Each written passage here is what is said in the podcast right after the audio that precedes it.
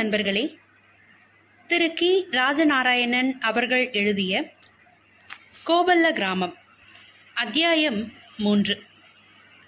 வண்டியை பத்தி கொண்டு வந்தவர் அதில் ஆஜானுபாகுவாக வீற்றிருந்தார்.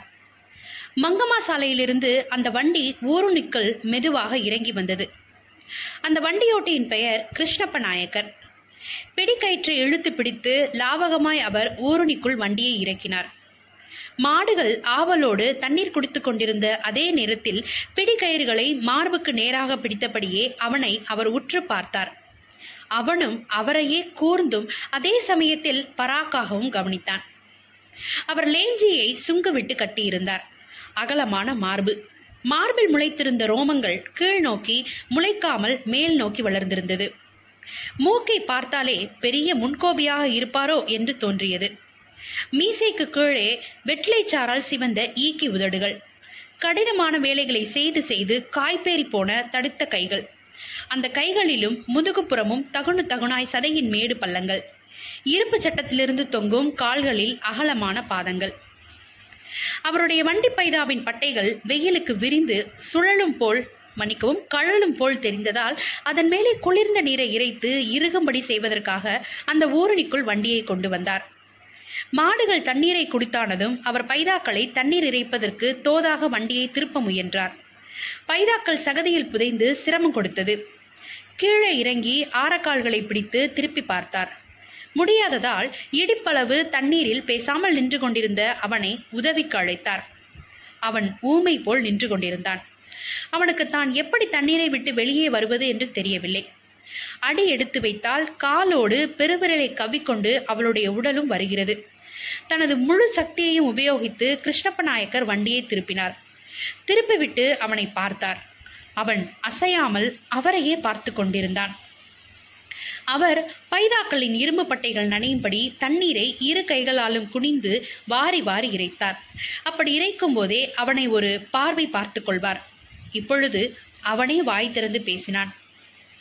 உஷ்ண கடுப்பு தாங்க முடியல. அதான் இப்படி தண்ணியில நின்றுகிட்டு இருக்கேன். அவனுடைய சமாதானத்துக்கு கிருஷ்ணப்ப நாயக்கர் பதில் ஒன்றும் சொல்லவில்லை. அவர் பாட்டுக்கு கேட்டுக்கொண்டு தண்ணீரை இறைத்து கொண்டிருந்தார். அவருடைய கைகளில் இருந்து பைதாக்களின் மேல் போய் விழும் தண்ணீர் ஒரு ஓணியால் இறைக்கப்படும் தண்ணீர் அளவுக்கு இருந்தது.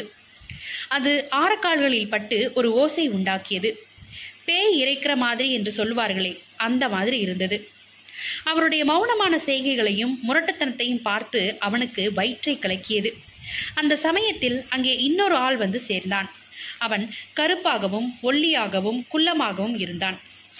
மேல்வேட்டியை தலையில் போட்டுக்கொண்டிருந்தான் அந்த கருப்பு உடம்பில் வெண்ணிறமான பூநூல் தெளிவாக தெரிந்தது. ஐயா இப்படி கூடி ஒரு பொம்பளை போனதை பாத்தியலா?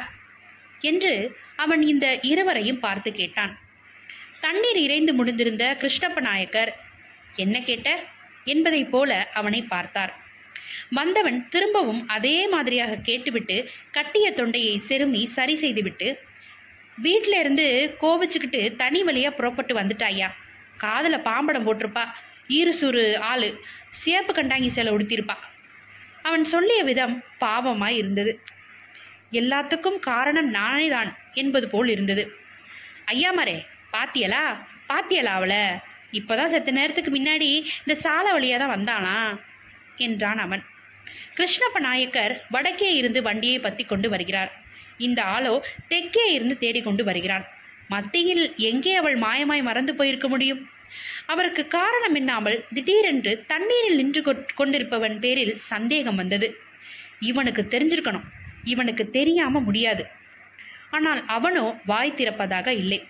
கிருஷ்ணப்ப நாயக்கர் பூணூல்காரனை பார்த்து வர்ணம் என்ன? என்று கேட்டார். நான் ஆசாரி ஐயா. அப்படியா? சரி. ஆசாரியாரே ஒன்றும் நீர் கவலைப்படாதீரோ. இந்த வண்டியை செத்த பிடியும். சாலை மேலே கொண்டு போய் மரத்தேடில் நிறுத்திட்டு நாம் தேடுவோம் அவளை. நாயக்கர் இருப்பு சட்டத்தில் குதித்தேறி உட்கார்ந்து ஆட் கொண்டு மாடுகளை அதட்டி பத்தினார். ஆசாரியார் மேல் வேட்டியை தலையில் வரிந்து கட்டிக்கொண்டு ஆரக்கால்களை பிடித்தார். பைதா கொஞ்சம் நகர்ந்து திரும்பவும் வந்து சகதியில் வசமாக பதிந்து கொண்டது. ஆசாரியார் தண்ணீருக்குள் நின்று கொண்டிருந்தவனை பார்த்து வாயா வந்து ஒரு கைப்பிடி ஏன்? அங்க என்னத்த கையில பிடிச்சுக்கிட்டு நின்றுகிட்டு இருக்க? தண்ணிக்குள்ள? என்று கூப்பிட்டார். ம் அவன் அசைவதாய் காணோம். நாயக்கர் வண்டியிலிருந்து குதித்தார். இடுப்பில் ரெண்டு கைகளையும் வைத்துக்கொண்டு கண்ணை சுரித்து கொண்டு அவனையே பார்த்தார். பிறகு திடீரென்று மரியாதை இல்லாமல் ஏ இங்கே வா என்றார். பின்னால் திரும்பி வண்டியிலிருந்து ஒரு பக்கத்தின் இருப்பு சட்டத்தை உருவினார். அவருடைய கோபாவசத்தை கண்டு ஆசாரியாருக்கு ஆச்சரியமாகவும் பயமாகவும் இருந்தது.